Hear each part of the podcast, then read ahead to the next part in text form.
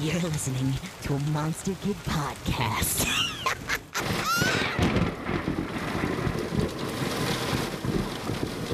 We interrupt this broadcast to bring you this special message.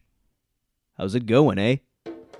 Today's show on the Monster Kid Podcast Network is a classic, hosted by two comedic geniuses who've watched way too much North American cinema from the 21st century Mike Pisacano and Anthony Cilio. Entitled Cinemarketing, this podcast chronicles the heroic adventures of two latter day consumers of film and the marketing surrounding them. Or, to use the correct 20th century terminology, losers. We hope you give it three thumbs up. Welcome to Cinemarketing. The trailers may have lied to you, but we won't. I am one of your hosts, Mike Pesicano, and joining me again uh, after rousing, successful spot on the Space Jam episode last time, I have Nate Lamb of Before the Cyborgs. How's it going, everybody? Happy to be back. Happy to be back. Yeah. Yep, happy to have you back, and especially because uh, for a movie that I know that both you and I very much uh, enjoy, some maybe to a bit of an, a more embarrassing extent than others, but we're here. We're giving you a five minute window. We don't carry a gun. We podcast. that was a, a garbage introduction, but the movie we're talking about is Drive from 2011, directed by Nicolas Winding Refn, and this is a movie that has really only one big major thing in regards to marketing that we're going to end up talking about. This is a very different movie than the type of stuff that we would normally cover. It's not an animated movie or a blockbuster or something that was intentionally heavily marketed in any capacity. Or, but it's something that uh, the, the marketing around this movie has an interesting story to it, and I feel like it would be worthy of discussing it on this show. Yeah, for sure. I think this being your first indie movie too the marketing is just different in terms of the way that you approach things with indie marketing obviously because of the budget but also because you're appealing to a different audience i feel like than you would with a giant blockbuster movie like space jam like godzilla like the episodes you did before so this is going to be an interesting one Yeah. i think Yeah, although there might be some people who might have felt that uh, the marketing did try to make it look like one of those types of movies and uh, might have been a little disappointed by that, but we'll get into that later. So, the movie stars Ryan Gosling, Carey Mulligan, Bryan Cranston, Oscar Isaac, Christina Hendricks, Ron Perlman, and Albert Brooks. Fun fact this is only four episodes in. This is the second Bryan Cranston movie that we've done on this show. Uh, Godzilla, and he was in this all I think during the time of Breaking Bad. So he was just he was just killing it in the early 2010s. Yeah, for sure. I mean, and this cast, Bryan Cranston obviously has a small role, but still prominent, I think. And then uh, there's other faces like Carey Mulligan is in this, who I constantly confuse for Michelle Williams, but that's another thing. Yeah, no, I, I've I've seen many of those uh, comparison images where it's like which one's Carey Mulligan, which one's Michelle Williams, and then there's like like oh which one's Katy Perry, which one's Zooey Deschanel, and then also we've got yeah some people who were not big names at the time. Oscar Isaac, who he kind of ha- he has a much smaller role in this, and now he's like one of the biggest actors, like one of the most highly in demand actors in Hollywood right now. He he just took Twitter by storm last night with Jessica Chastain with that shoulder touch video or whatever. I, I only scrolled past it on Twitter, but I saw everybody talking about it. Oh, buddy, I'm so hyped for I, this is unrelated, but the scene, uh, scene from Marriage, the HBO series. I'm so hyped for that. That he- that's what he's doing. Yeah, I can't believe that we managed to get uh, a bunch of like millennial uh, Twitter users excited about an Ingmar Bergman remake. It's surprising, but it's like it's one of those. It, it- I think it works better because it's HBO too. It's part of the, No. and that's another marketing thing as well. I think if it was Yeah. a movie, especially if it was a straight remake of that movie, like the original Swedish version of that movie is like five hours long. I don't know Yeah, if it would think have that been they- as well received for sure. Yeah, I think that they did make like a. I think they had there is a truncated theatrical version, but there is one. I'm not familiar uh, as much with like how like the different versions of the original scenes from a marriage there are, and like how they broke that up. But uh, I know that there's there's some debate over whether that's considered like a mini series or a movie. Uh, I know that. Anyway, aside from that, let's move on. So now, production companies behind this movie, um, smaller smaller divisions um, Film District, Odd Lot Entertainment, and Bold Films. which I believe at this point Film District is a subdivision of Sony Pictures. Uh, and on the Blu-ray, there's a lot of Sony advertising and Sony products. But we'll uh, I'll I'll definitely get to that later when we talk about the the home media release. Tagline for the movie is called it goes uh there are no clean getaways, which ironically enough is the exact same tagline for No Country for Old Men. I don't know if they were intentionally trying to uh, go after that or if it was just like eh, it just kind of fits for the type of movie that it is. I mean, they're completely different movies though, too. So like that's weird. Yeah, Like, yeah although Yeah. there, there's there's there's a similar through line of like a, a botched robbery that like you know a main character gets caught up in, but that's a but that's about it. Uh, the movie was released on September 16th, 2011, pretty much close to the 10 years anniversary release of this movie. And I feel like this is also uh, probably uh, uh, the reason why I decided to pick it for now is because it has that milestone and it's like let's see how it holds up 10 years later. And it premiered at the cannes film festival in 2011 where nicolas winding refn won best director for uh, the movie. Uh, the movie didn't win the palme d'or that year. It was it ended up going to the tree of life which i mean understandable even if it's a movie that i don't really love that much. I'm like i could certainly see that like oh yeah that was the runaway winner I mean, Terrence Malick at Cannes is one of those things where it's like it a Cannes audience kind of hits with that type of movie, whereas this movie, and we'll talk about it in regards to the marketing, is like you kind of go in from the first scene expecting one thing from Drive, and then it kind of morphs into a different thing. it's also probably the only amount of Cannes success that uh, Nicolas Winding Refn had would ever have at this point, uh, especially because his next movie, Only God Forgives, infamously, uh, notoriously booed at its premiere at Cannes. Which, uh, listen, the Cannes audience can be a little bit too brazen with their their booing. Uh, that's a movie that deserves it, though. yeah, I mean, Refn since Drive, his career's been going downhill ever since. It's like Neon Demon is a bit of a mess. Like I, some people love it, I and but for me, Yeah, I, I- am not a huge fan. Yeah, you know what? I I I am on the uh I'm on the more positive side of Neon Demon. I recognize how much of a mess it is, but I kind of there, there's something there that I can jive with a little bit. Uh what I absolutely cannot defend is uh I tried watching the first episode of that Amazon series that he made, uh Too Old to Die Young. It Yeah. might be the worst show I've ever seen. It's it's like whatever people think are parodies of Drive, like whenever and whenever somebody's trying to like oversell like oh ryan gosling just staring off in the distance and it's just a bunch of neon colors with no story and it's like that's not what this movie is uh that's exactly what too old to die young is though and it's only the first episode i'm like i can't imagine watching 10 more of this It's one of those things where it's like, uh, do you think based off the success of this movie and how stylistic it is in terms of the choices that he made, that he ends up doing the same version of this thing over and over and over again? It feels like like he keeps trying to recreate the magic, but it doesn't really work out for him.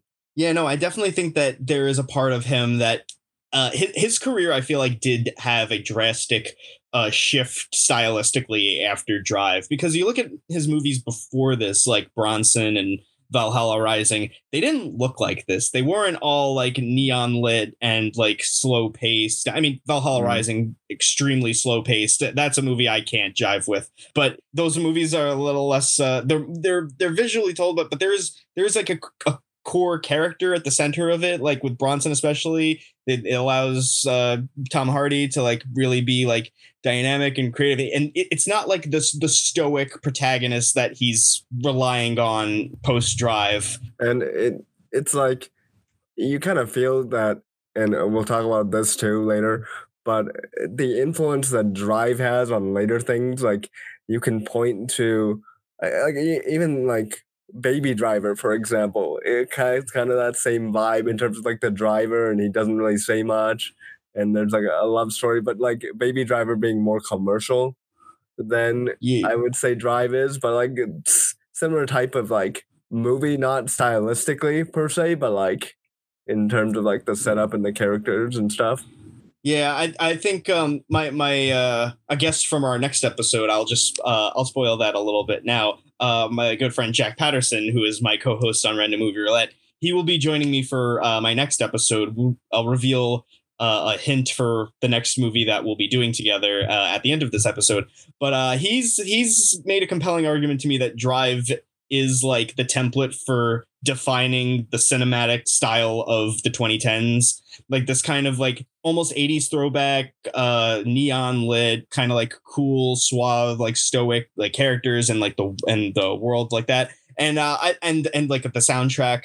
So I, and I'm like I think mm-hmm. that there is something there. There is a, there's an argument to be made that that movie is kind of like the like like yeah that the indie boom the indie movie that like hit big uh, and then kind of defined the this the landscape uh, for like the next couple of years to come.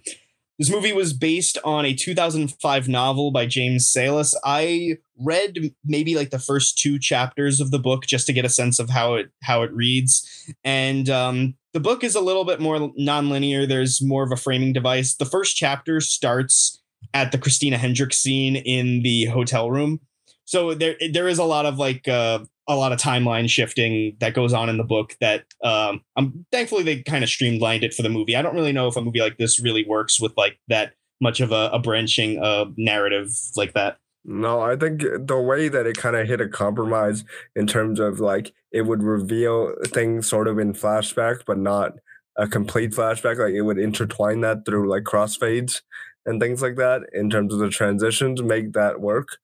Whereas I, you're right. I think a linear in terms of for the cinema product, cinematic product, it just works better. And I think mm-hmm. execution wise, it just hits well because you build those connections between characters well, and uh, it, it allows you to tell the story visually too, which is something that is very strong in this particular movie.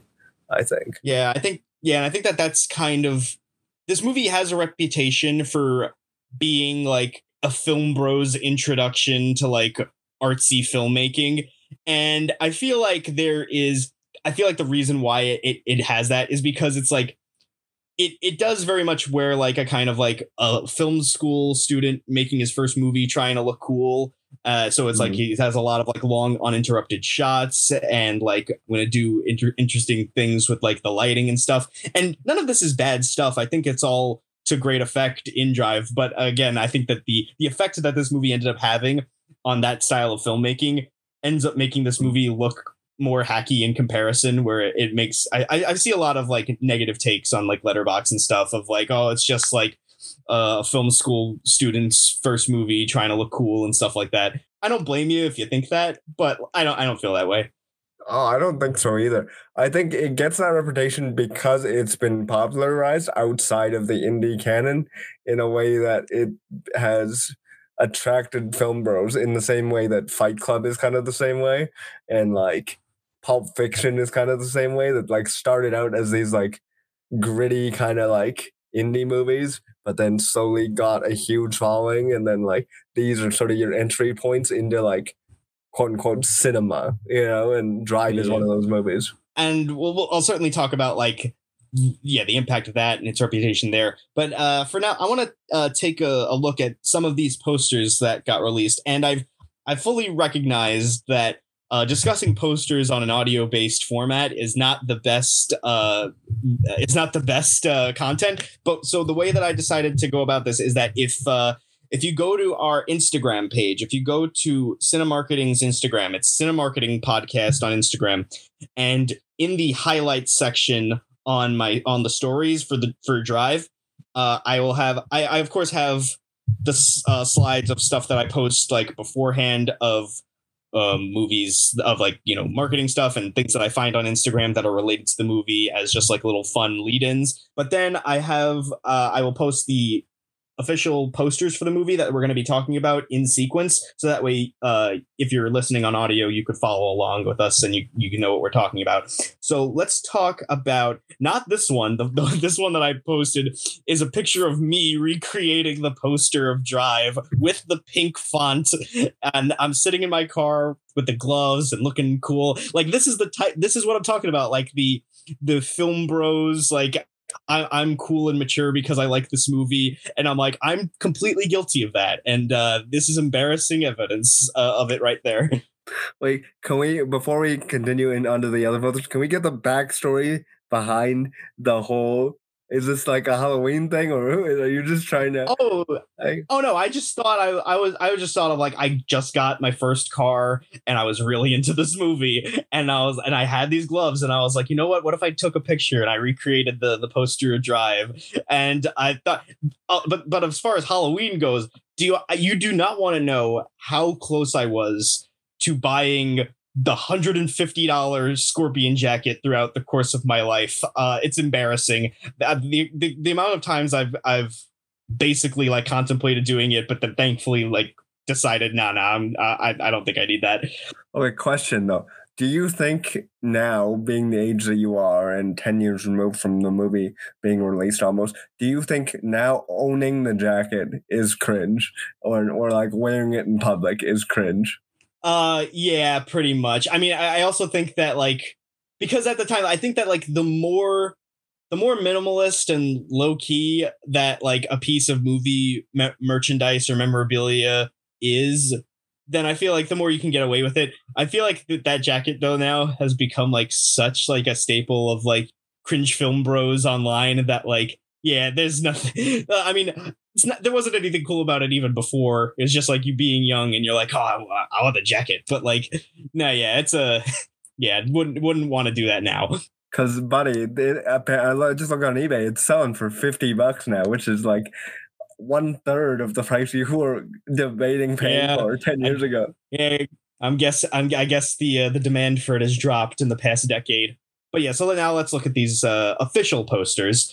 Uh, so there's the first one, the the official one, the one that I was recreating of Ryan Gosling sitting behind the wheel of a car. He's got his hand up to his face. He's like looking off into the distance, like watching as uh, his plans going through or something. I do like. I would say that out of all of the official posters for this movie, I'd say that this is probably like the best one because like it's simple and it and it has like tiny little elements of like the style that it's going for. It doesn't look as bland as a lot of the other ones do. How do you feel about this one? I agree. I think having that uh, the the pink font for the film's title is important compared to like the second one that we'll look at in a bit here. I think that it sort of captures the feel more of it and kind of focuses more on the driving aspect, which again is an issue that some other people had with its delivery. Whether, but again, we'll discuss that later. Yeah. I think this is definitely Yeah. the best one of the official ones, but I have seen some amazing like fan art ones that are way better than this one. Like uh, that are Yeah, made- I think. Oh yeah, a lot of I think the, the the fan art ones definitely uh feed into like the the neon pink aesthetic art style of the movie a lot more than the official ones do. Um and yeah, speaking of the pink font, yeah, cuz cuz I think that the pink font it's a it's it's a little subdued, it's it's a little more minimalist. It's I, I think that this is the one where it's like if you were confused and you thought that this was going to be an action movie, I feel like this is the one that kind of hints off that it's like maybe that maybe this is a little bit more of like a a slower, more quiet, uh, somber type of movie. I feel like that uh, this one conveys that idea a little bit better. right because the second one you don't even. I guess you have the car in the background, but it's mostly just Gosling holding the uh, the hammer, and then the font for the movie is like this very blocky font that's like Yeah, this this one is the this is the the like official like the DVD Blu-ray uh cover, and it certainly has that feeling of like badly photoshopped DVD Blu-ray cover. Uh, I hate this. I hate I hate that this is the version of the movie that I own also because there is a really nice steelbook. I'm gonna find the uh, image of the steelbook right now, and I'm gonna, I'm gonna put that in there right now so that way we can talk about that a little later. But yeah, this one I think one this is the one that like will confuse you and like oh he's he's a violent and he's gonna go kill everybody and it's like there's there's inklings of that in his character but that's not what the whole movie is about and putting that on the dvd and the blu-ray is a little bit misleading I think of all of them, I agree with you. This is easily the worst one to me because of the way, just the way that he's superimposed too. It feels like a bad Photoshop of uh his Yeah, he's- positioning in the poster. Yeah, yeah, he's not even centered. It, he's like off on the side, and there's like a car. It's it's bad. It's a really bad uh cover. Uh, but there's Yeah. some that I like. Like uh, like, I think this one we'll, we'll get into. Like these are some of the more like Mondo made uh or fan made type of things where it's like this one is like front and center. We got like the the city skylight with the pink font. I think the pink font is absolutely necessary. Um, and and and we'll go on to and the next one after that that I put in there also is um, it's got like yeah, it's a, it's a, it looks like a little bit more of like a hand drawn type of uh of art style done, and it, it's very pink and and stuff. I, I yeah, I think that all of the like variant posters, like all Mondos and like the fan made stuff, I think sells off the the vibe uh, and the look of the movie way better than like the studio does. I'm surprised that there's no poster that's just exclusively like his back to the uh, the camera where he's in the scorpion jacket, and it's just because there's so many of those posters, right? You know, you know the type of where the main Yeah, character's got their characters- back to- yeah, yeah, Yeah, and I think way. yeah, I also feel like the like the iconography of like the scorpion jacket is a thing that was not played on until like after the movie had come out and after like people had kind of like associated stuff with that. I don't think that they were thinking about that uh like prior to the release of the movie. I'm going on I'm on IMDb right now looking through and I see there's a lot of those types of poper- posters that you just mentioned. I'll I'll screenshot them and I'll add them to the story now so that way they'll they'll be up there by the time you're listening to this. But uh, yeah, these all again are kind of the more minimalist uh, fan made or like Mondo uh, type of uh, posters. But yeah, uh, one that's I, I just put up there right now. There's one more there. This is the Steelbook uh, up here, and this one again. If if I was owning it on home media, that's the that's the one I would have wanted. It, it's also it has all the same features and everything that the uh, regular Blu-ray has, so it's not like um, missing out on that much by not having it, other than just the cover. Does this have a Criterion release or anything like that? Do you know? Mm. Uh no, I don't. No, it doesn't. And honestly, at this point, given Nicolas Winding Refn's uh, uh, given his reputation, I don't really think Criterion's quick to gonna be jumping on to one any of his stuff in there. It's not even like you know he's like the the worst, most problematic director. I just think it's like he's kind of like lost a lot of the goodwill that he built up uh, in in like the earlier portions of his career. Yeah. I mean, that's fair, right? It's like after this movie came out, everybody was so hyped for his next project and being like, oh, what's Refn going to do? How's he going to follow up this? And then he just, you know, it, uh, like we mentioned earlier, just hits a like, like a single, you know, not, uh, it doesn't homer at all. It's just like, Nah. kind of just strikes Honest- out.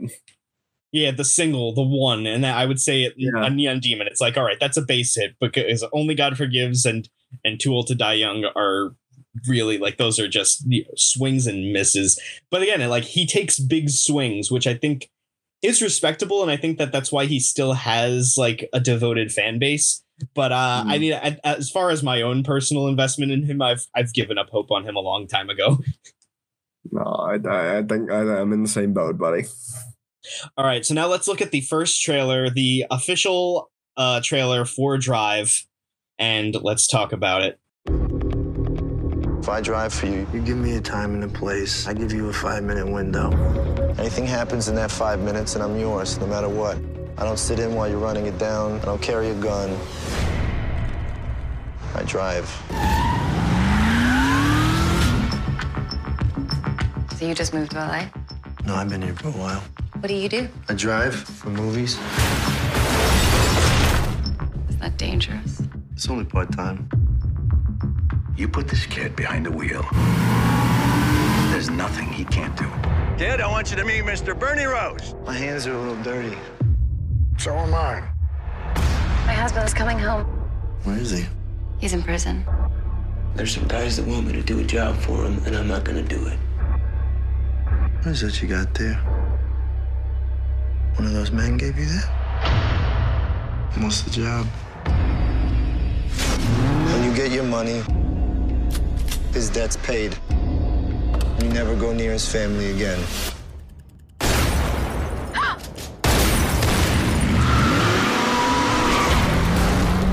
Did you have any idea there'd be a second car? He said there would be another car to hold us up. Whose money do I have? I'm gonna tell you something. Anybody finds out we're both dead. That's why this driver's gotta go, Bernie. He's gotta go.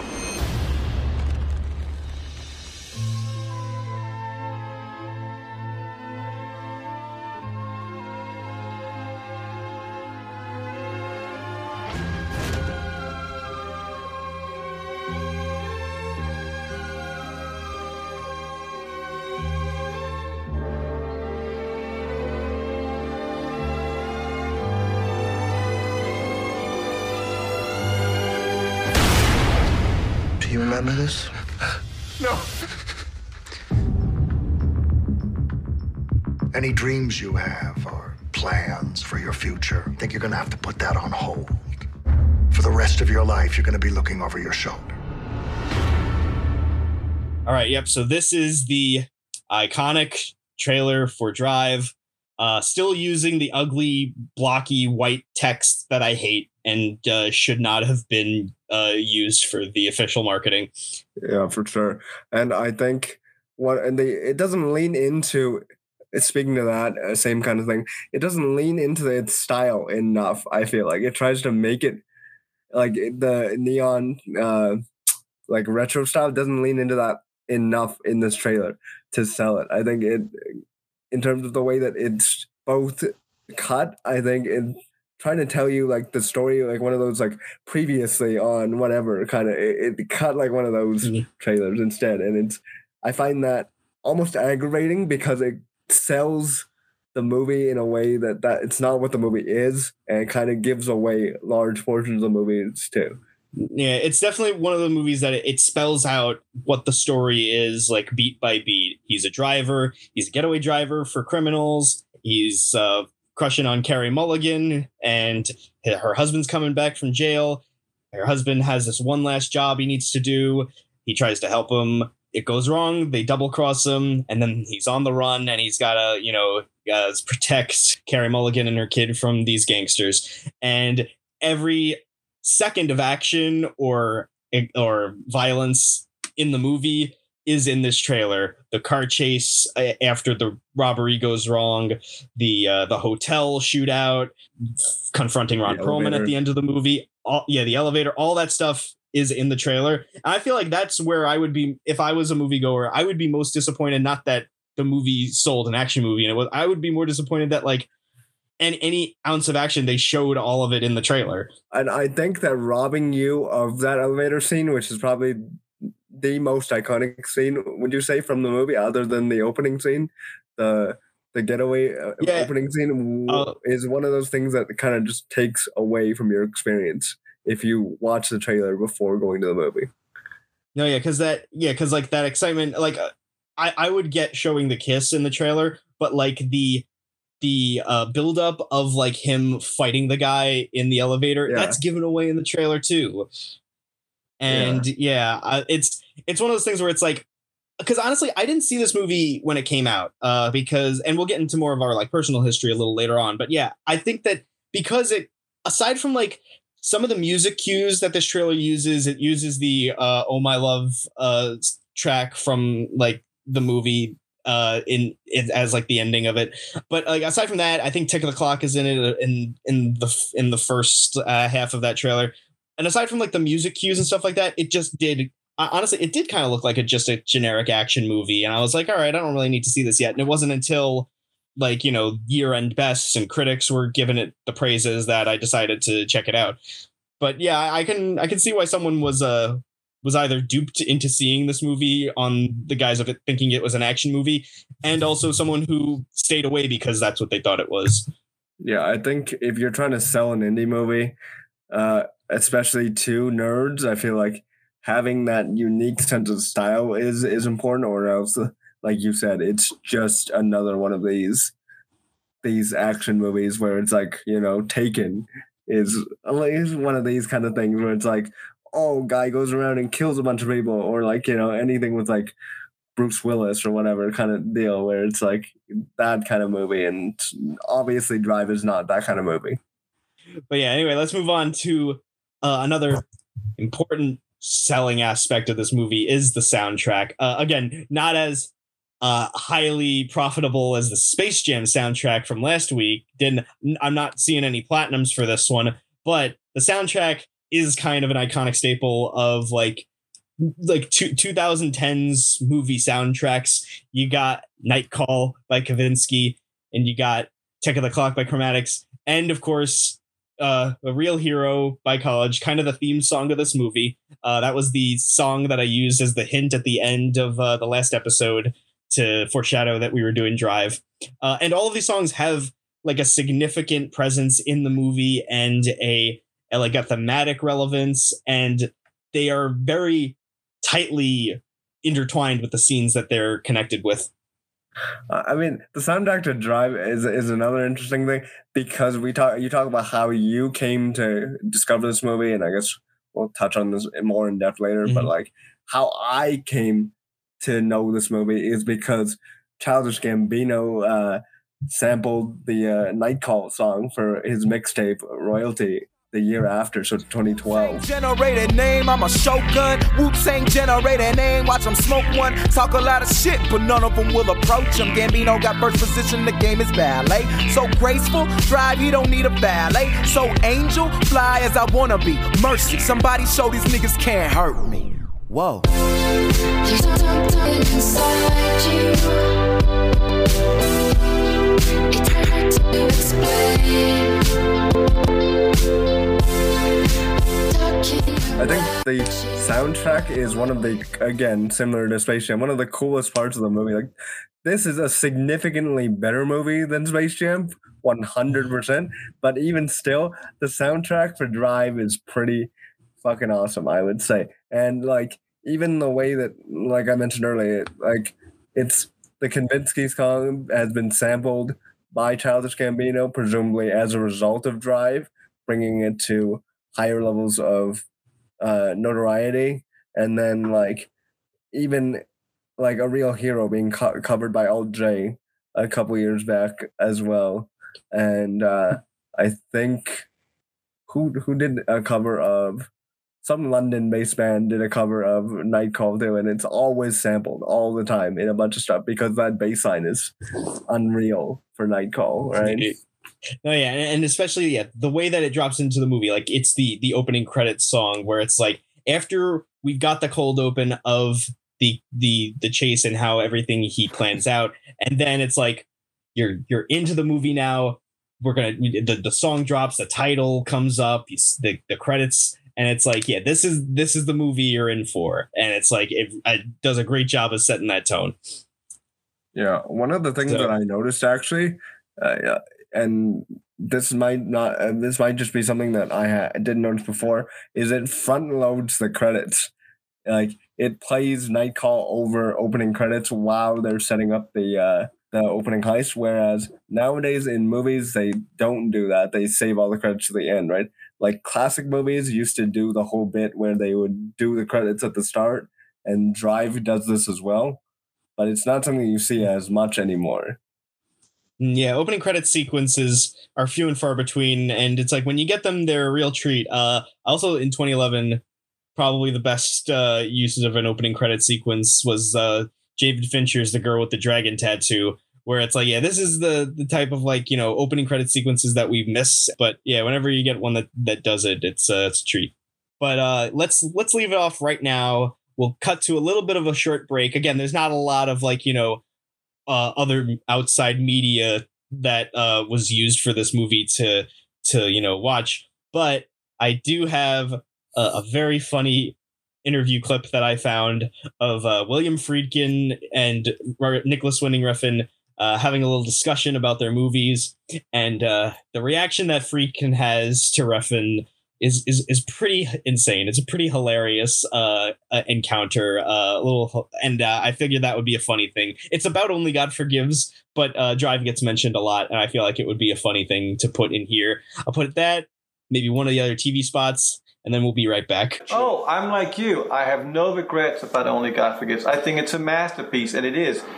I just didn't make it very expensive. Is there a doctor in the house? We we need to get a medic in here is there is there a doctor around? I just didn't make. You, I, if you I- think made that's it a very masterpiece, inex- what is Citizen Kane? It's great, but it's very. In, it was an inexpensive movie, so financially. Who gives a shit? And I have just two questions left. When you were mentioning, I have a third. Where is there a medic for this man? when you were mentioning, Did you hear the ambulance pull up? Okay. when you were mentioning 2001 Citizen Kane, you forgot to add Drive. We'll let that slip. We won't know about Drive for another 30 years. 30 seconds. Wh- whether it lives or dies. I'm talking about films. Uh, 2001 was made in 1968. I made this film about four years ago, so it's about Four time. years is a zip. It's not even a blip. It's not a, a pimple on, on the asshole of humanity. Four years. But 2001 was made in 1968 and holds up like gangbusters. It's better than all this other similar crap. And My Citizen exit Kane. is: my, we know wait, about Citizen Kane we know about was made Citizen in Kane, and it's the greatest film ever made. 1941. We know that. My point And it lives. What do you do? I drive. Critics are raving. Drive is brilliant, powerful, a masterpiece. Rolling Stone gives Drive four stars. It's the coolest film of the year. Drive, rated R, now playing. And we're back to talk about Drive. Uh, we watched the clip of uh, Friedkin uh, during the break, and uh, I, I, anything you want to say about it? Because uh, I thought that was a, a pretty humorous uh, finding on my part. I mean, I just want to know when that ambulance is coming. Yeah, he keeps asking for it. Where is it? uh, yeah, yeah. No, honestly, like, yeah. Uh, between listen, I lo- yeah, you love Friedkin, but it's like Friedkin with Refn. It's like, wow, a, a, a meeting of of two fucking pretentious assholes. It's like it's glorious, but it is like these guys, two people who couldn't be more up their own asses, like having a, a debate with each other.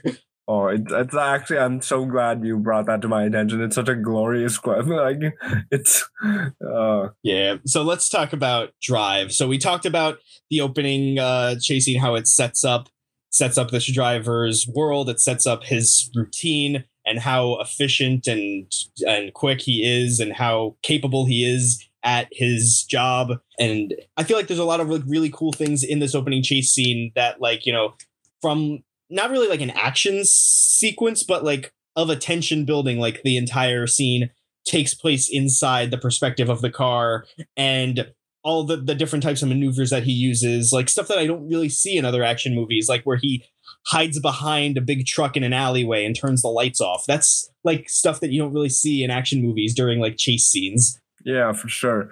And I think it's more of like, yes, there's a skill to driving, obviously, and he's a skilled driver, but there's also a methodical planning to it, right? So, like, the whole thing culminates in him timing it up with the end of the basketball game so that he can make his grand escape, right? Like, when a lot of these times, like, you, you talk about scenes, you think about just purely just dudes who can drive extremely well. And they do these crazy flips and shit, or they like have like these supercars with like nitro and shit Yeah, like that. You know? Or like yeah, like like uh or like like kind of like Baby Driver or uh Yeah. or like we say uh, the Fast and Furious movie or something like that, where like you know they're they're jump jumping off cliffs and stuff and like that stuff that's like not realistic, but like this does show like a very tangible real world maneuver uh maneuverability of like the uh like you know navigating the city like keeping a low profile and then like yeah just very like swiftly timing it to the end of the game so you can just like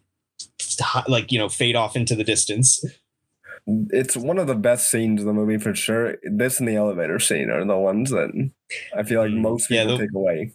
yeah no yeah so then uh we're introduced that he not only is he a getaway driver but he also has a couple of other part-time jobs he is a stunt driver for a bunch of uh, hollywood movies. And uh, he also works as a mechanic at uh, bryan cranston's uh, garage.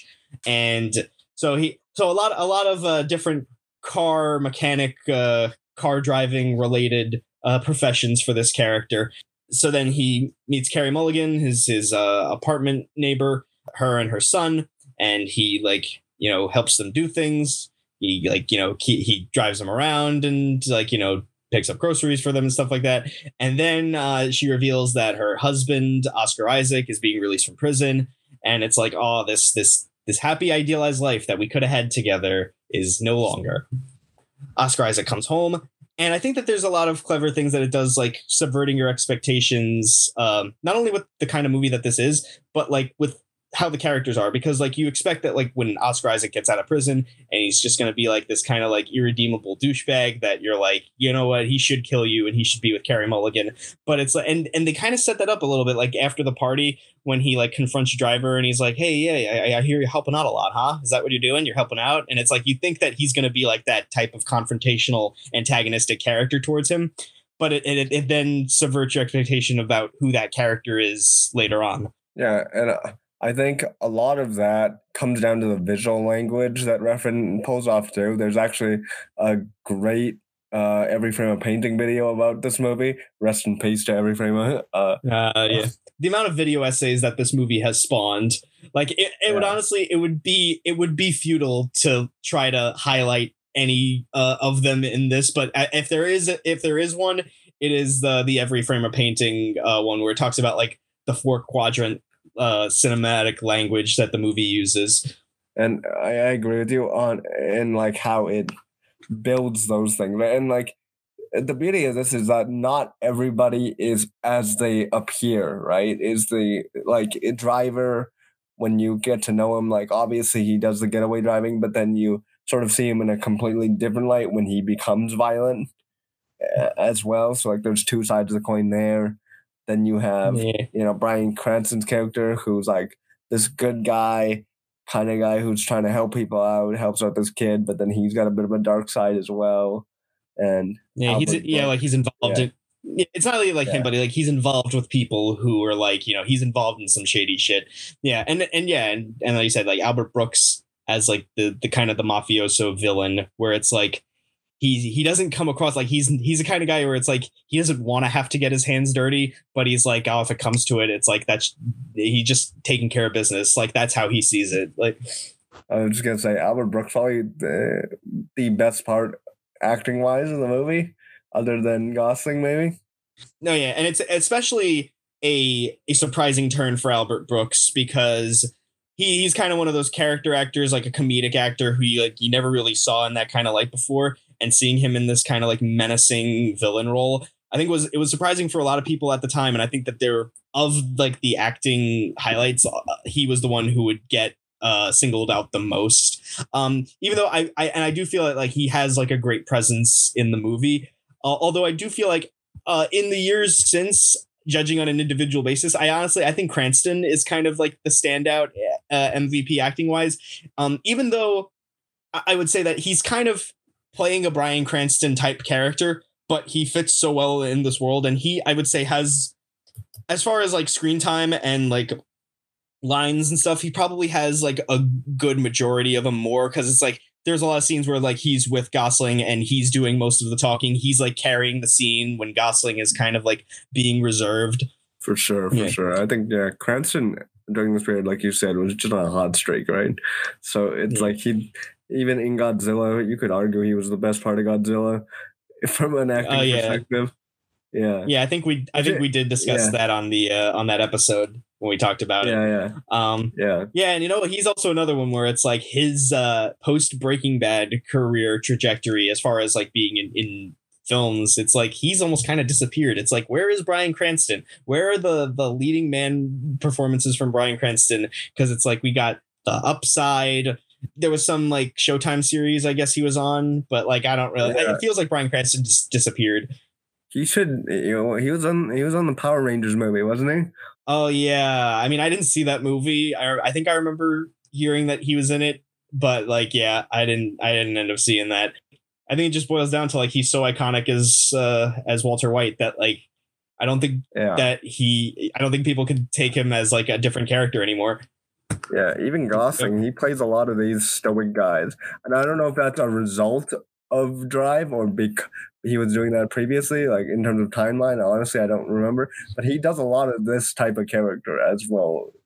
Yeah, no, I feel like this movie not only just like a turning point for like the career of Nicolas Winding Refn, But I think that yeah. this movie was like a turning point for Ryan Gosling in his career because if you're looking at like a lot of the movies that he was in before Drive, he was kind of like the romantic lead, like a very conventionally good looking romantic lead character. He was in The Notebook and in movies like All Good Things and there was the Blue Blue, Blue Valentine. Uh, he got an Oscar nomination for Half Nelson, but like I feel like his identity as an actor, as we know him now, didn't really get solidified until this movie. In 2011 comes around and he is he's he's got a banner year in 2011 because he was in Crazy Stupid Love, which is again kind of a, a very typical Ryan Gosling role pre-drive where he's like the conventionally handsome romantic lead character and he's playing off of Steve Carell who's like very obviously not. And then he was in The Ides of March, uh the George Clooney movie. It's kind of like a political thriller and he's the lead of that, but it's not but it, it, again, the movie didn't really go anywhere. And then we've got Drive, which comes out and kind of like redefines his image because then after that, he's in other Refn's movies. He's in uh, Only God Forgives, which again, I feel like that movie, he's very clearly trying to like recapture uh, that same type of character in the same movie. And I feel like Refn's trying to do the same thing too. Uh, it doesn't really work that much. But then Gosling goes off and he tries to direct his own movie, uh, Lost River, which uh, I have not seen, but on all accounts is apparently just like uh, feels like a student film trying to ape Nicolas Winding Refn, which I feel like is a thing that it it very heavily influenced his uh, his career and his style and like his ambitions after that. Uh, I don't know if you've seen it. If you could speak to that. I have not, but it, it, it's something that's always been on my list. I think in terms of his approach, he has sort of found out this way of being this stoic guy. Like he has, even in his rom com roles, he's uh, has this like very dry, uh, quick wit where it's like he doesn't need the big gags to sell his character. Like that's he through this movie. I think he found his own way of carrying himself on screen in a lot of his roles, even in drastically different types of roles, like La La Land, for example. He even that he, he's not the most expressive guy, you know. No, I feel like his his best performances, I think, are when he's able to combine the conventionally attractive, handsome leading man who's like a charming, charismatic uh, leading presence who's got a bit of a comedic edge to it, and with like you know a kind of like a stoic reserve thing. Like I think La La Land is great. That The Nice Guys, which is just him being like a completely ridiculous comedic uh, relief character, but he's he's really great in that movie. Uh, that's aside to a movie that is like it's it should have done what Drive did for his career. Like that should have been like a new chapter of his career, just being like kind of bumbling like like leading guys who are like you know get who get beat up and get like you know and just like have to like fumble their way through it. Mm, obviously, like Blade Runner, same kind of neon aesthetic. Yeah, I feel like yeah, I feel like yeah, his last Blade Runner and First Man are I feel like are very much like him like you know playing into like the stoic reserved uh leading man for sci- I guess sci sci-fi wouldn't be the word for First Man, but like you know, science-based space, like you know, like you know, stuff like that. And yeah, yeah that First Man was like the last movie that he was in. I'm looking at his IMDb. He's got a couple of upcoming projects. He's in a movie called uh, The Gray Man, set for 2022. Uh, directed by uh, everyone's favorites, the Russo brothers, in what I can imagine is going to be another Netflix generic action movie because that's oh, it is a what net. It is a Netflix movie. It is apparently the most expensive Netflix movie ever made. Uh yeah, no, and I, and I guarantee that when it comes out, it's gonna end up being like the Netflix is like these are the biggest numbers that any movie has ever had. Every time one of their movies that you're like that existed, and how many millions of people watched this? I'd never heard of this before. Like they spend yeah, so much money, yeah, on these things, and they just don't deliver. It's it's ridiculous. Yeah, and then anyway, that's besides yeah. the point. But yeah, and then he's also slated. I think he's also set to be the Wolfman in what is the, I guess, the new version of like the Dark Universe. But it's oh, like no, rest in peace, Dark Universe. The, Dark yeah, Universe. No. Yeah, yeah. I feel like it's not like dark universe like it's not connected to that tom cruise mummy movie but i feel like that kind of like the soft reboot of the Universal Monster series, like the way that the Invisible Man was. I feel like they're doing the same thing for the Wolfman, and Gosling is set uh, to star, and it's directed by Leigh Whannell. So it's like I guess that's the new direction that the Universal Monsters or the Dark Universe is uh, setting up for. Yeah. Basically, just to erase that terrible mummy movie, eh? Yeah. And then it's like I was I was always thinking about the Dark Universe. I was like, what was what were they leading up to? Was it was was the Avengers of the Dark Universe? Was it going to be the Monster Mash? Were they going to make the Monster Mash movie? Like, I, I honestly, I, w- I would pay to see that. Uh, I don't really care about the origins of Dracula, but like, you know, make, give me the Monster Mash. Just make it fucking Lovers Rock, but with the Universal monsters, and I'll be there. Yeah.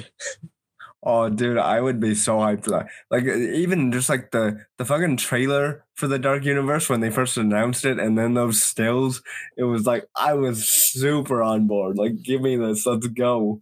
And then they were Yeah, just I- like, okay, Tom Cruise comes out and bombs, and then just like, okay, Yeah, I think the the yeah they shouldn't have tried to make it like an action series. Just make them straight up horror movies. That's why the Invisible Man movie worked. Uh, I don't really know how you're going to cross those over anymore, but like if you want to keep them relevant, that's probably the only way to do it. Anyway, yeah. uh, a side tangent about the Dark Universe. Let's get back to this movie. Um, I think this is the point where I think I would like to talk about like the big controversy, the reason why the marketing of this movie is significant.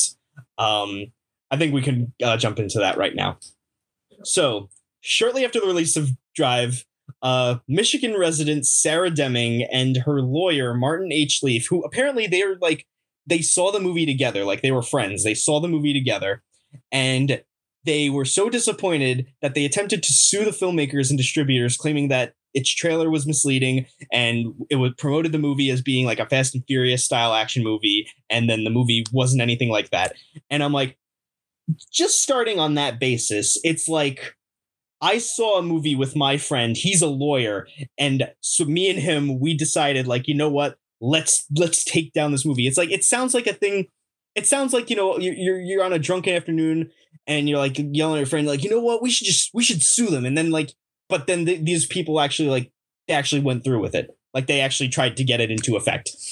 I don't know. I, I want to ask you: Did you know about this before uh, doing research for this episode? I did not know about this. Maybe I read it before 10 years ago, but it's been so long that I didn't. But honestly, reading through it, it sounds like a It's Always Sunny episode. Like, straight up. I thought that this No, yeah, is it- no way. Yeah.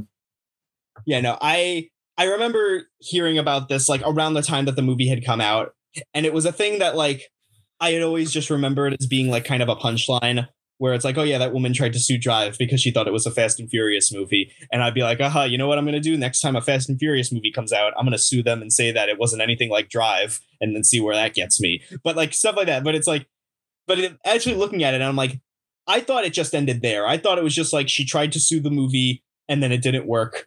I thought that was the end of it. I didn't know how much further this story ended up going.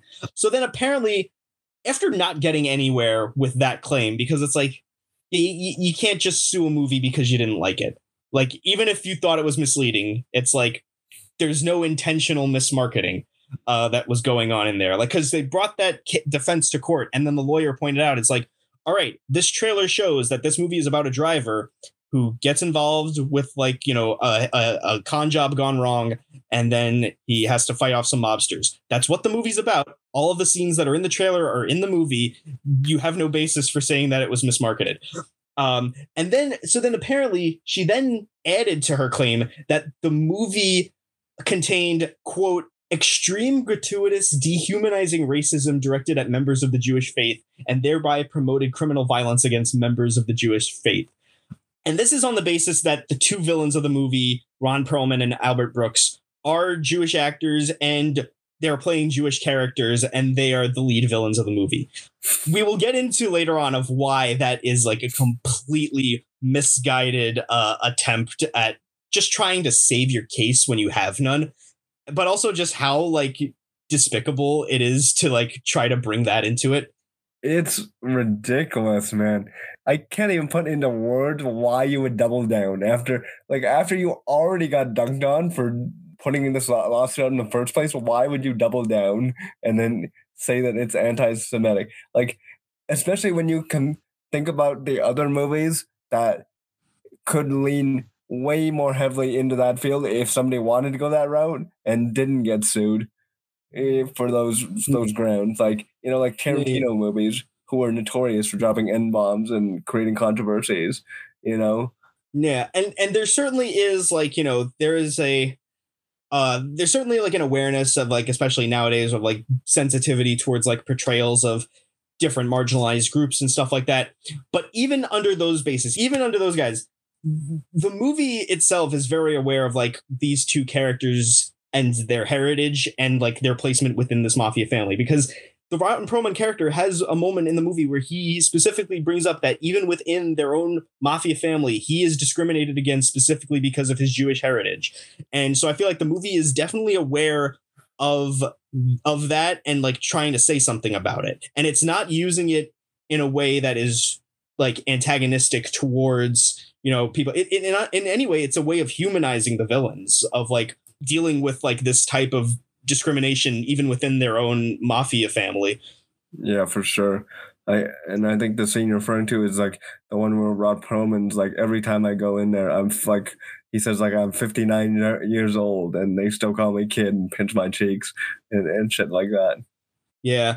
Um, and so then back to the court case. So after she then brought this claim to the judge, the judge ended up dismissing that charge, claiming, yeah, the movie that the trailer was not misleading and that the movie didn't promote any instances of like anti-Semitism. Um, and and the the the argument that like even if it did, like even if it was hateful in its representation of Jewish people, it's not really a grounds for a lawsuit because there are like First Amendment rights uh, protects portrayals of that. Even like yeah, as disgusting as that may be, like in instances in which something would actually be like really harmful, it's not. It's a thing that you can't legally you can't really do anything about it. Like there is a a protection of of First Amendment freedom of speech to depict whatever, and so then she tried to claim that the judge himself, by dismissing that claim, he himself was an anti-Semite and attempted to have him be removed from the case. Um, that ended up going nowhere as well. Um, and then I think yeah, March of 2012 is when this case was dismissed. We thought it was over at this point, and then turns out in five years later, in 2017, uh, Martin Leaf, who was like the the the the lawyer in this instance, not the woman. I think she had bowed out at this point, uh, but Martin Leaf, the, the lawyer, had then tried to relitigate this case, tried to like bring it back again, and repre- and, and attempted to represent himself in this case. And in this instance, the defendants list had grown so exponentially to include Nicolas Winding Refn, Albert Brooks, Sony Pictures, Netflix, Amazon, Apple, Google, and AMC, uh, all as like the, def- the the defendant side. I'm like, one, I would kill to be a fly on the wall in this courtroom uh, if it ever actually ended up getting to that point, because at the minute that you invoke like not only uh, Albert Brooks, like you have like Netflix, Amazon, Google, it's like you really think that you, some small time lawyer from Michigan, is going to be able to take on all of these massive corporations? Again, like why would you after failing the first time, why would you double down and then triple down? Like, just yeah. yeah, cut your losses and walk away. Yeah, and this one was this attempt was almost immediately dismissed, not only on the claims of just like this claim is illegitimate, but on the grounds that this this case had already been adjudicated, like they had already attempted and failed. So on that basis alone, you can't go any further with it. It's certainly like someone just had a personal vendetta against a movie they didn't like and just tried to like see it through to the end. And you know what? Good on them for like the the fervent uh uh pursuit of trying to, you know, win this case, but like, you know, just making yourself look stupid in the process. So it's like, yeah, just just know when to quit. But that's the moral of the Oh, story here. Yeah, it's so fucking Yeah. stupid. Honestly, no, even though yeah, it's it's stupid, but it's like you know what? I, I I'm kind of grateful that a story like this exists because uh you know it, I just one it's a reason to do this show specifically, uh but it's Yeah. also it's it's uh, you know it's it's just funny to, to to watch people just kind of like fail on such a ridiculous degree.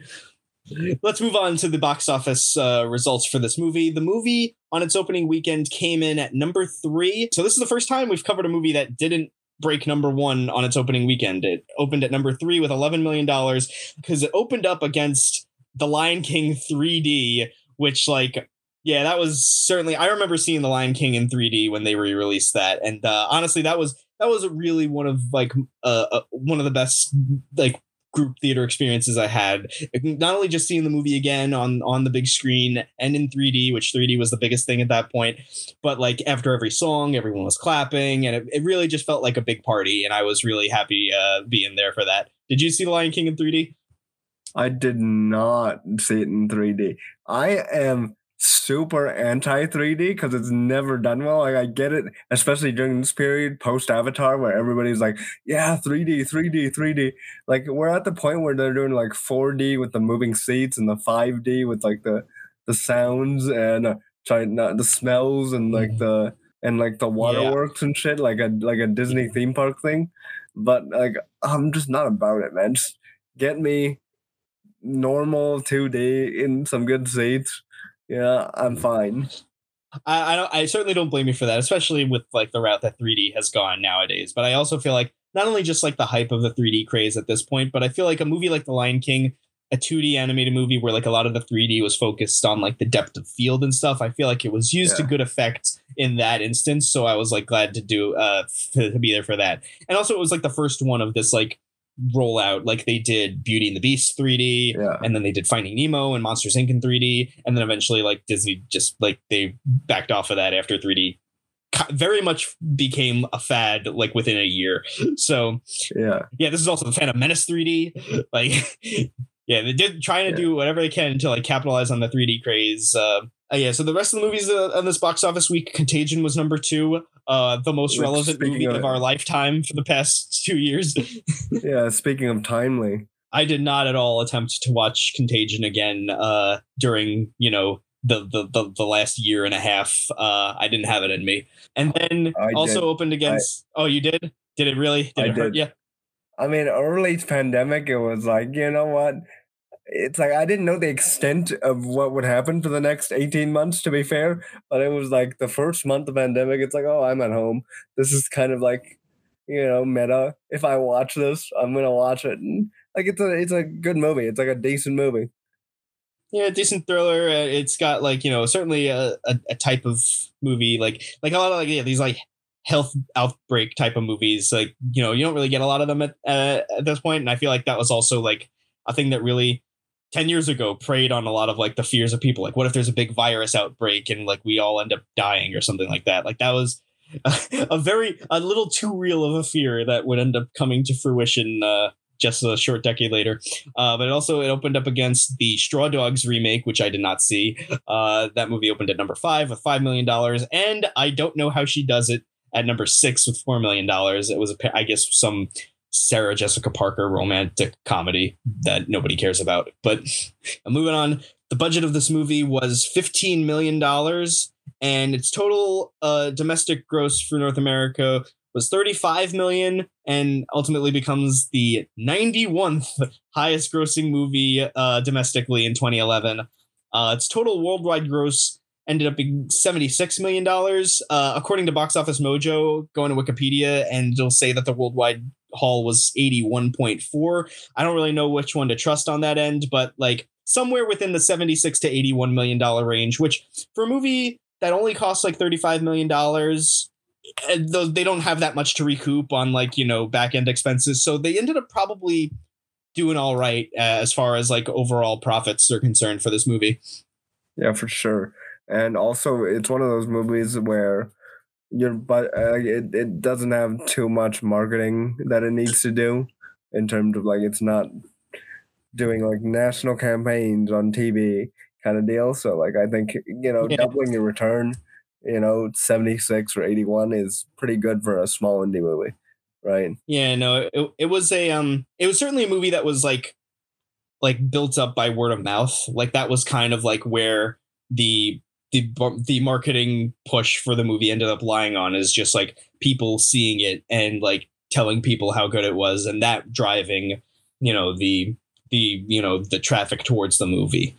Um now let's move on to so let's see how how audience and critics reception ended up being for this movie. And i can't believe this is the first time i ever thought like you know what? I should include what the cinema score rating is because cinema score ends up especially for movies like this that are kind of divisive and slow they have really interesting uh audience ratings on uh, on cinema score. Some of them become infamous but you see this nowadays a lot with a24 movies and stuff like that that are things that are very slow paced but released to a wide audience and people see it and are disappointed because of how slow and like uneventful a lot of the movies end up being.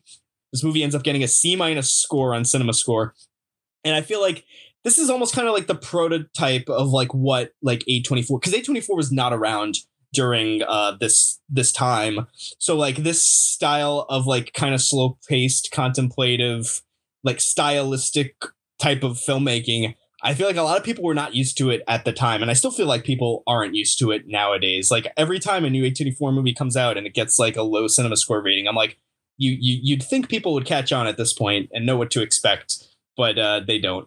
It's one of those things where it's um if this had come out in 2021, if Drive did, it would definitely probably be an A24 uh, production because uh, they're like at the forefront of that obviously you've seen the appeal that they have with the film Twitter letterboxd community, like the mm-hmm. A24 fan hive, if you will.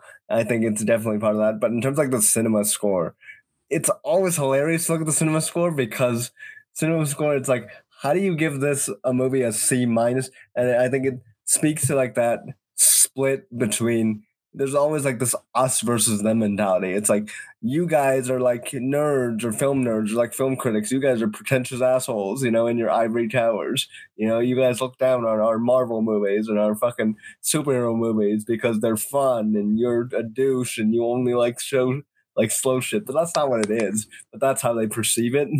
Mm-hmm. Yeah, no, and I think that this is certainly one of those uh, instances in which like I feel like the way that cinema score is also often dictated is like uh ba- based on like living up to expectations like if people because that's why a lot of the marvel movies and like a lot of very like highly uh accessible mainstream movies get like very high a's a plus ratings on cinema scores because it's like people know what to expect with them and if they're given what they're come to expect then they're satisfied but in an instance in which they're given a better product overall critically but it was something slightly off from what the type of movie they were expecting.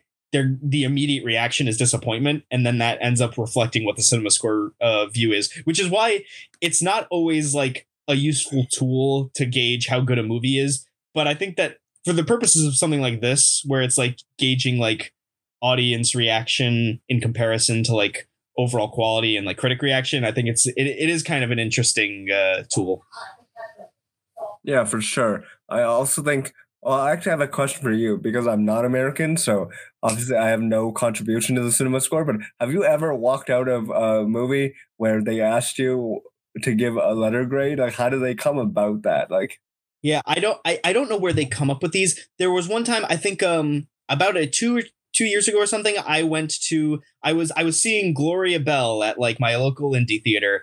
And at the end of the movie uh there were people with like tables and they had they gave me like a little sheet of paper and asked me to fill some stuff out. I don't know if they were from cinema score or what organization they were representing but they did ask me like what was your overall like how did you react to the movie? What would you grade it uh, what were the things you liked about it and like they had like little check boxes like check off the stuff that you liked about it and like the stuff the reason why you came to the movie um i had a i and now that i'm thinking about it i had a couple of those i remember uh, I saw Sucker Punch this same year, 2011, and I was I was given like a sheet after the movie and asked to fill stuff out. Um, I don't know if that ends up reflecting the uh, with the grade. I don't know. Again, I don't know if that's if these are all the same organization, but I do remember in very very short like you know like dispersed instances of being asked to like fill out some sort of evaluation after a movie okay cool cool yeah. because the only time that i've done that or had something similar is with like early cuts of movies where they're doing like screen testing things but I've never had it with the actual theatrical release where it's like you come out and they're like, you know, what did you think of what you just saw kind of deal. So interesting yeah. Mm-hmm. All right, so let's move on to the Rotten Tomatoes score. This movie scored a 93% uh, on Rotten Tomatoes with critics, uh, 248 fresh reviews, and only 20 rotten. The critics' consensus reads With its hyper stylized blend of violence, music, and striking imagery, Drive represents a fully realized vision of art house action. And I think that this is a pretty apt description of the movie. Would you say so? Yeah, I think so for sure. I've seen some pretty bad ones on Rotten Tomatoes in terms of what the critic consensus comes out to, but this one, this one's pretty good. I think it hits on the violence aspect for sure, which is a huge part of the movie that uh, undersold in the marketing. How absolutely gory it is, and I, if you're not prepared yeah. for that, that kind of hits you. Yeah, the violence is is again, it's very few and far between, but when it hits, like it does kind of take you off guard. Like you're not expecting it to be as vicious as it is. Yeah, for sure, for sure.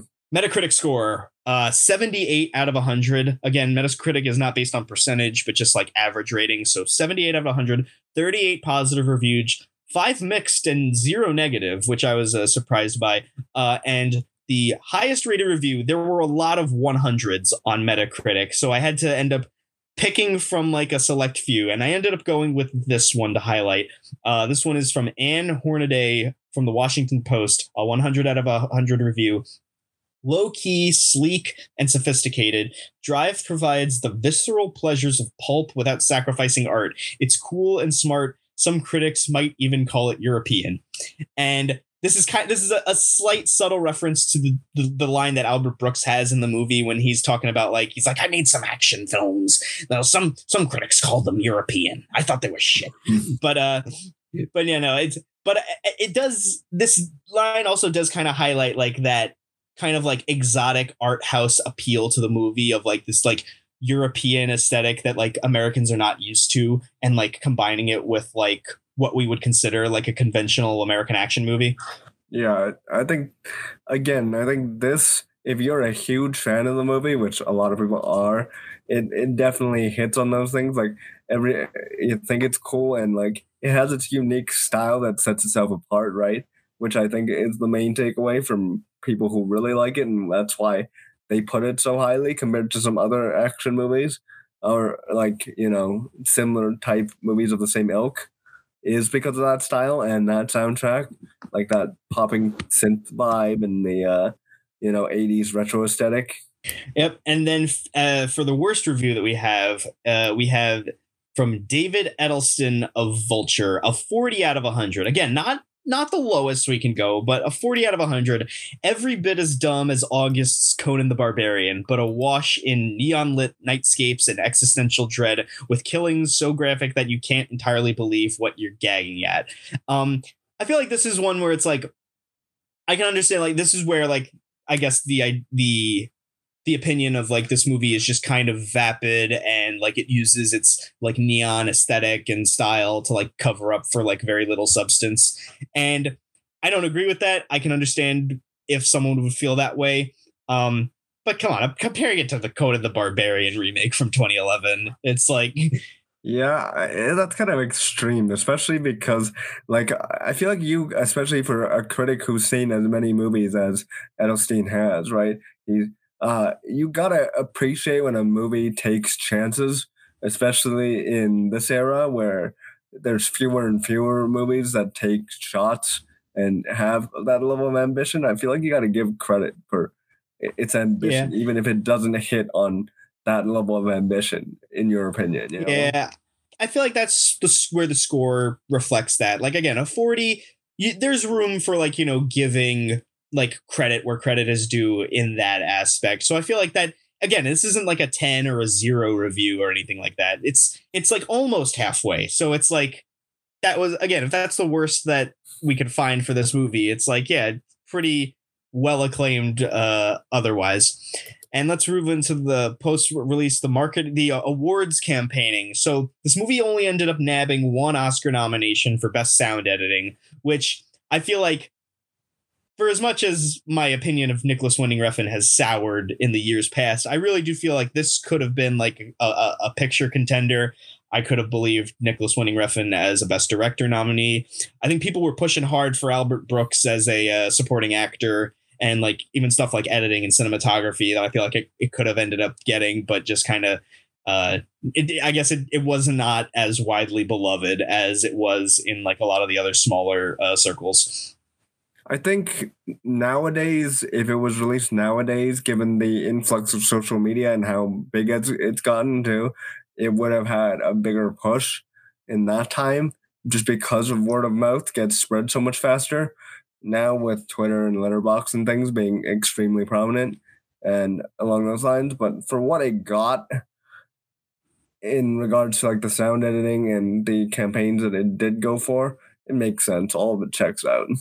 Yeah, and it's like it's certainly a movie that I think that like it did come out a little it, it was a little bit before its time. Like I feel like nowadays like I feel like in in the wake of movies like say Joker and even stuff like you know Parasite, not to compare Joker and Parasite together, but like these movies that are like, you know, they're a little bit more like gritty and like they a, a little bit more stylistic. I feel like they're the the Oscars has opened up at a point where like they're more open towards a movie like that.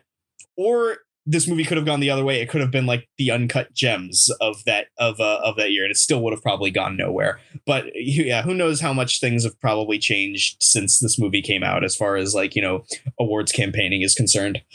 Uh, as far as other award nomination bodies like in the prelude to the oscars it did pretty well at BAFTA. It was nominated for Best Film Directors and Supporting Actress for Carey Mulligan and Best Editing. That that one is a, is a surprising pinpoint there. I wouldn't have expected, but like again, she's she's good in the movie. I mean, she's solid, but like you said earlier, she doesn't have much to do. It's like it's no knock on Carey Mulligan, who I think is a great actress. It's just she's not given much to do besides, st- you know, stand there and be the object of affection for these two men that are after her, and then be the object that the driver then has to protect. Right? Like, mm-hmm. you know, you can only do as much as with the ingredients that you're given. Yeah. Uh, Indie Spirit, this movie pretty much, again, I don't think there's a big win for this movie anywhere. It nominated for Best Feature Director, L- Ryan Gosling for Male Lead and Supporting Actor for Albert Brooks. Uh, Golden Globes nominated a supporting actor, Albert Brooks. And then, of course, the most important uh, film awards body, the MTV Movie Awards, which again, I, I have to, I think that I'm going to have to make this like a staple to the show. Like, I, I got to go through what the MTV Movie Awards, because not even just like the stuff that they award, but like some of these categories. Like, okay, Ryan Gosling nominated for Best Lead Actor. And then Ryan Gosling also nominated for Best Gut Wrenching Performance. And it's like, one, what does that mean? And also, why what what makes it different from like what makes it different from just regular best actor? I don't know. Uh i want to look at you know what? While i have some time let me look at the other best gut-wrenching performances from this that's, year because that's exactly what i'm looking up right now again I was, the mtv movie awards they yeah. have like these these categories that like they, they stick for maybe like a year or two but like they never end up like you know becoming a staple. So the other nominees in the category of best gut wrenching performance in 2011. we was uh, we have Tom Cruise in Mission Impossible Ghost Protocol. Again, not what what kind of gut wrenching deep acting is he doing in that movie, other than like you know cl- the the looks of fear when he's climbing that building, I guess. And then we got Jonah Hill and Rob Riggle for 21 Jump Street. Again, what is the qualification for this category? this is a comedy movie. Are they talking about the scene when he gets his dick shot off? That was like a no, wrenching moment. No, it's, it's literally it says shoot in the genitals is what it says oh, on. I'll say they do have the qualifications for why they're there. Yeah, so for the Tom Cruise one, it's climbing the uh, Burj Khalifa, so the building. Oh, yeah, yeah, yeah. And then as I as I yeah. suspected. Yeah. So the other ones are uh, from Bryce Dallas Howard in The Help for eating the uh, uh kind yes. of uh, made of uh, things without made of, spoiling made it. of uh, made of poopy. It's fine. Yeah. Uh, yeah. And then, uh, so what was Drive nominated? Why was Drive nominated? Drive was nominated. Wait, wait. On this list, I don't have Drive on here. Oh, okay. Well, anyway, the winners was the cast of Bridesmaids for the scene where they all shit in the sink wonderful category there. Anyway, So we talked about some of the other like the influence that Drive had on like 2010s movies, and you could see it clearly in movies like The Guest and Nightcrawler, Lost River, which was also uh which again we was directed by Ryan Gosling uh specifically. But yeah, any other movies that you could think of that like kind of ape this aesthetic? Aesthetic wise, maybe less so, but I I think in terms of taking like the 80s neon stuff like stranger things does that obviously to an extent and like even blade runner does that but like that kind of all that stuff is because of the more era rather than specifically drive as yeah. for drive itself i would say like like i mentioned before baby driver i feel like takes mm-hmm. elements of it for sure yeah, there's also movies that like came before Drive that y- you could point very clear lines of like it being influenced by. Like there's movies like Le Samouraï, which is an excellent movie from 1967. Again, very stoic protagonist, but like very stylistically cool. And I think we often mentioned that movie specifically. You could also point to movies like Bullitt, like a lot of Steve McQueen movies that had influence on this. So, and then it also specifically name dropped by the creative team of of the video game Hotline Miami because that game is one that also has like a very highly neon 80s aesthetic. Like the game is like an 8-bit overhead twin stick shooter where you play as like you know a, a, stoic protagonist. You walk into the place and your job is to like kill as many of the of the henchmen and like the hired guards as quickly and efficiently as possible without getting killed. It's a very brutal difficulty like very fast paced, but I can certainly see like where the influence came from. Have you ever played this game before? I've seen people play it, uh, so I know exactly what you're talking about, and it definitely makes sense uh, why it is that way.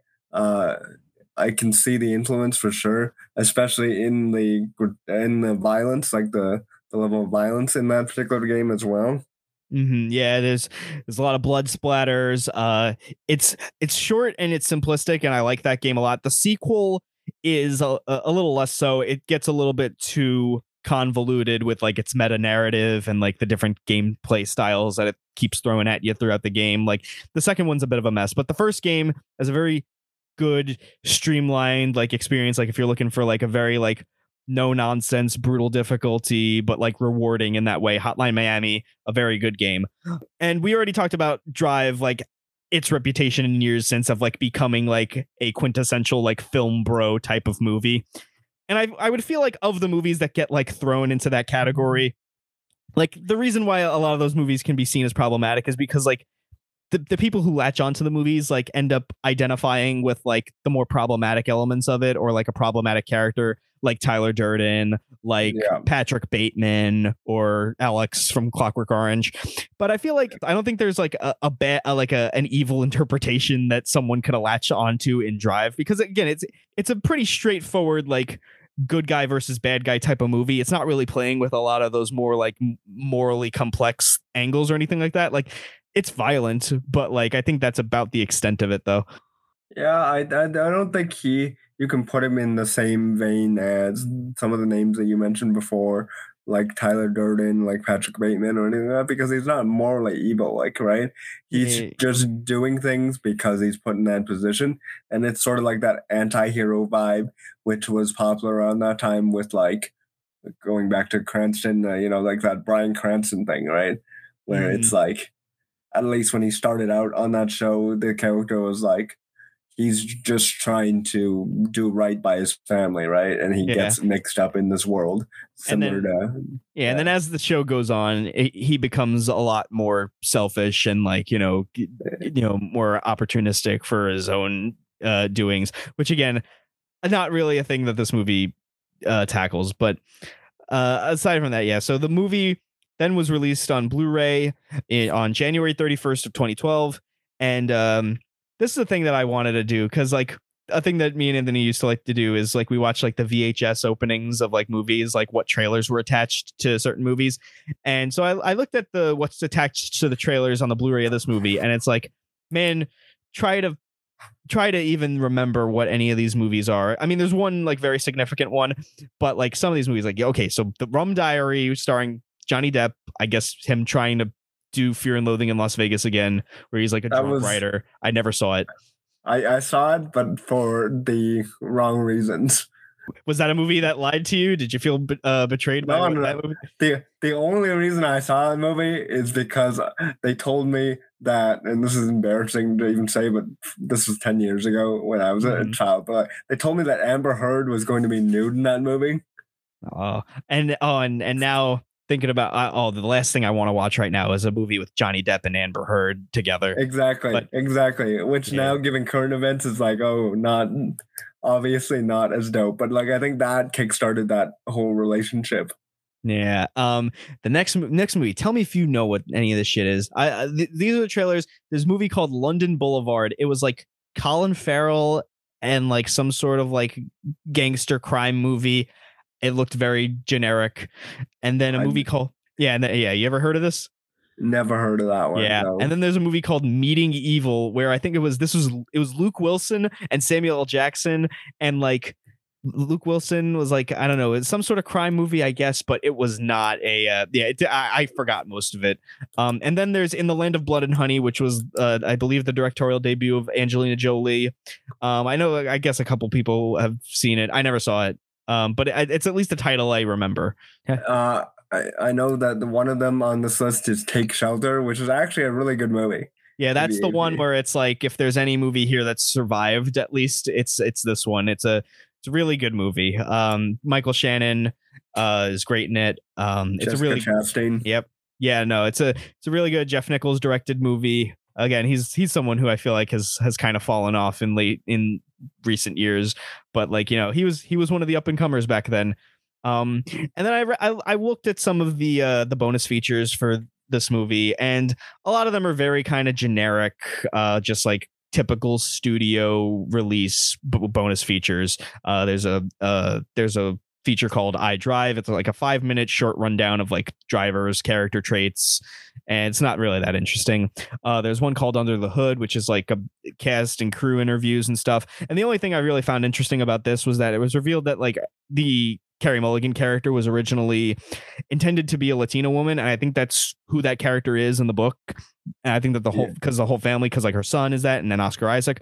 Um, and I feel like this is the reason why I'm like I'm done with Nicolas Winding Refn. Like I don't want to hear what he has to say anymore because it's like I actually I'll I'll defend the decision to make to Carey Mulligan the character in this movie because I feel like if the entire family was Latina, I feel like then was or Latino, I feel like it would just it would create like a bit of a white savior narrative that I don't really that I think that the movie didn't really need. Having the family be like a mixed race, I think kind of mitigates that. But when Nicolas Winding Refn was talking about like, oh, you know, I intro- I interviewed so many of these uh these Latina actresses, and like, you know, they were some of them were were great. Like, you know, I love Latina women. I think they're beautiful. And it's like, Jesus, dude, stop talking.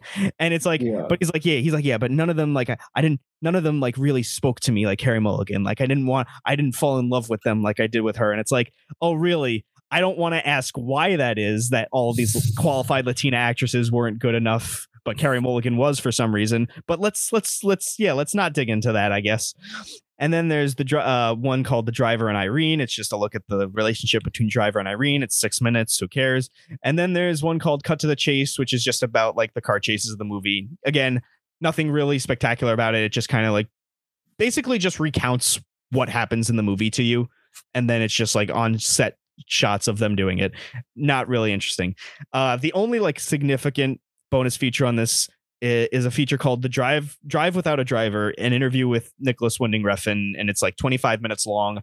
And it's literally just it's just like a straight on head to head just like nicolas winding refn interview. He get he he's a, a bit of like an indulgent pretentious kind of prick. And I, I and it's not even like he's a bad person. Like he doesn't like but it's like again like all these just kind of like stupid things that he says and like just how seriously he takes himself. I'm like this guy is insufferable Yeah. As we've learned previously from the uh, William Friedkin uh, clip. So yeah, so this movie currently is streaming uh, on Peacock. You could watch it free with ads, or if you have like the paid subscription, it's available to watch there. Um, so let's close this out. Uh, a little went on a little longer than I expected, but uh, we did get a lot of meaty conversation about it. Uh, let's go rating out of ten for uh, Drive as a movie. I am gonna say that this movie it was a it was probably one of those 10 out of 10 movies for a, a good portion of my life especially for like the first couple times i watched it. As i've grown older now i feel like a lot of like that aura that like intri- intriguing mystique of the movie it's a little it, it doesn't really hold that same effect anymore. Like it's nowhere near as like deep or like artsy or weird as like you would think of it when you're watching it as like a 17 year old like i was. Mm-hmm. but it's certainly like a very competent well put together beautiful looking it stylistically musically a great movie. Again it's no it's not it's not like you know the defining movie of this generation as much as like you know people treat it as it is but i think that it's certainly a worthy movie and i would certainly say that it's one of my top five movies of 2011 For me, I, I think I'm in the pretty much the exact same boat as you. When I first saw it in like 2012 or whatever, much, much higher on it than I am now, uh, like close to 10 years removed from having seen it for the first time for a lot of the same reason because I don't think it's as effective as I thought it was originally at doing some of the things and leaning into that aesthetic as I originally thought it was. More to that, I think that because of the emergence of like A24 and like these like really trippy, interesting uh tight indie movies that are ambitious, right? You kind of feel that there's higher levels of ambition, if you will, in these more recent movies. But again, that might be the case when I look back on them in five or six years too, right? Because Mhm. things just progress and I mature as well as a viewer of movies. But yeah, it's definitely gone down for me on the scale from that like nine out of ten range back to like a seven and a half, eight range now. So that's where I would put it as a movie for a lot of the same reasons you mentioned.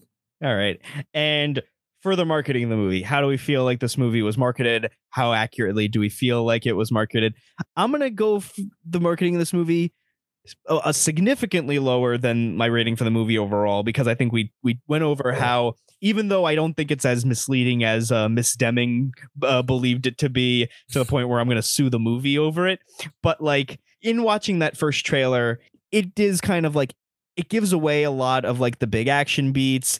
It kind of just like gives away a lot of the story elements. And the trailers themselves like they're they they miss the mark of like what the appeal of the movie really is. Like they try to streamline it as being like you know uh, like a typical hollywood action movie and it like it doesn't play up on like the more interesting stylistic qualities of the movie.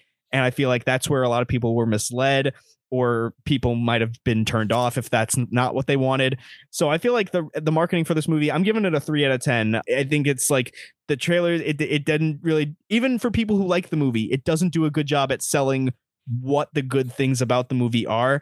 And as far as like other supplemental things about the marketing, there's really not much there. Like this wasn't like, you know, a highly marketed accessible movie. Like there's not much that like you can go back to or take away from like how marketed. I think it was just kind of there's not much yeah even trying to find stuff for this episode aside from like you know that big court case there wasn't really anything like there was only like the main theatrical trailer maybe like one or two tv spots but there's not really a lot to go off of.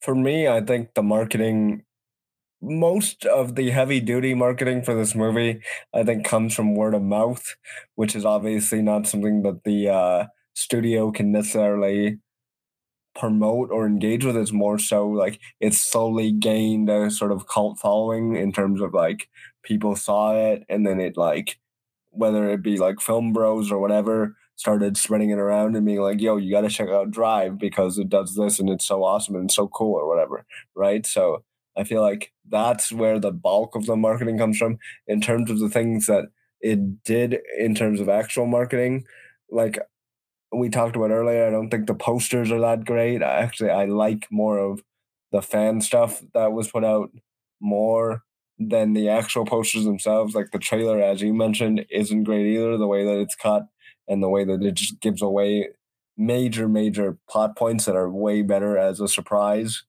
And I think that if anything, if I can give it anything uh, for props, I think the soundtrack is really good. It's like one of those things where if I could find it on vinyl, I would buy it on vinyl up here in mm. Canada for sure because I think the the soundtrack slaps too, Yeah. right?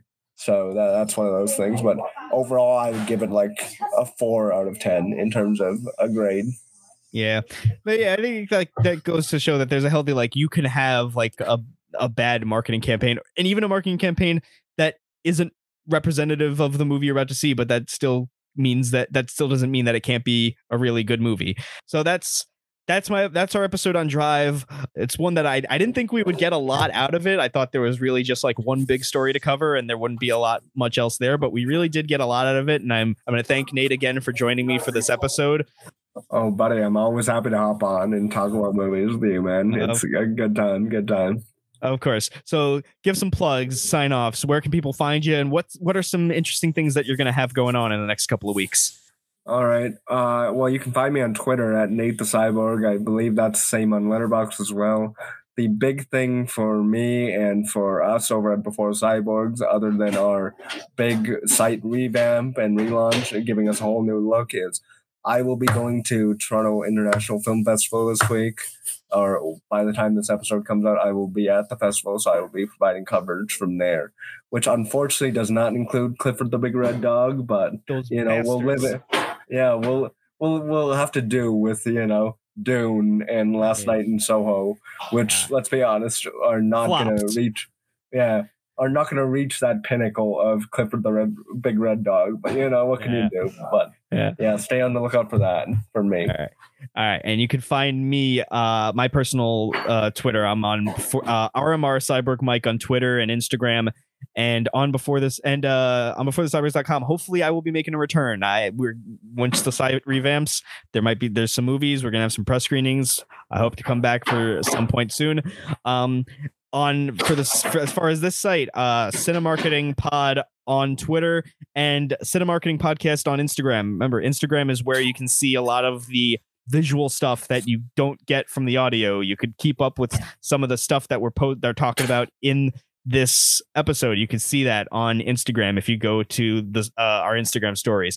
Oh, and also let me let me uh, let me plug Random Ruby Roulette uh, because that's my other podcast that I do with uh, my good friends Lewis and Jack. Um, our last episode we had Anthony on. We did Howard the Duck. It was a bad time for everyone, but hopefully we we had uh, made a fun episode to listen to. And our next episode will be on uh, the 2008 Wachowski's Speed Racer, uh, as chosen by Lewis. Uh, another movie about driving, uh, which I've never seen, but hopefully uh, we can have some fun with that. And for our next episode, uh, I gave it away a little bit before that uh, one of my co-hosts, Jack specifically, is joining me for uh, a movie that he he has been more excited about than any movie for the past two years, and hopefully it's finally going to come out. And in order to celebrate that, we're going to be looking at one of uh, the movies that is a part of this franchise. And we're going to take you out with a teaser for that movie. So thanks again for listening, and we'll see you next time. Bye. Country. England. Gun. Shot. Agent. Provocateur. Murder. Employment. Skyfall.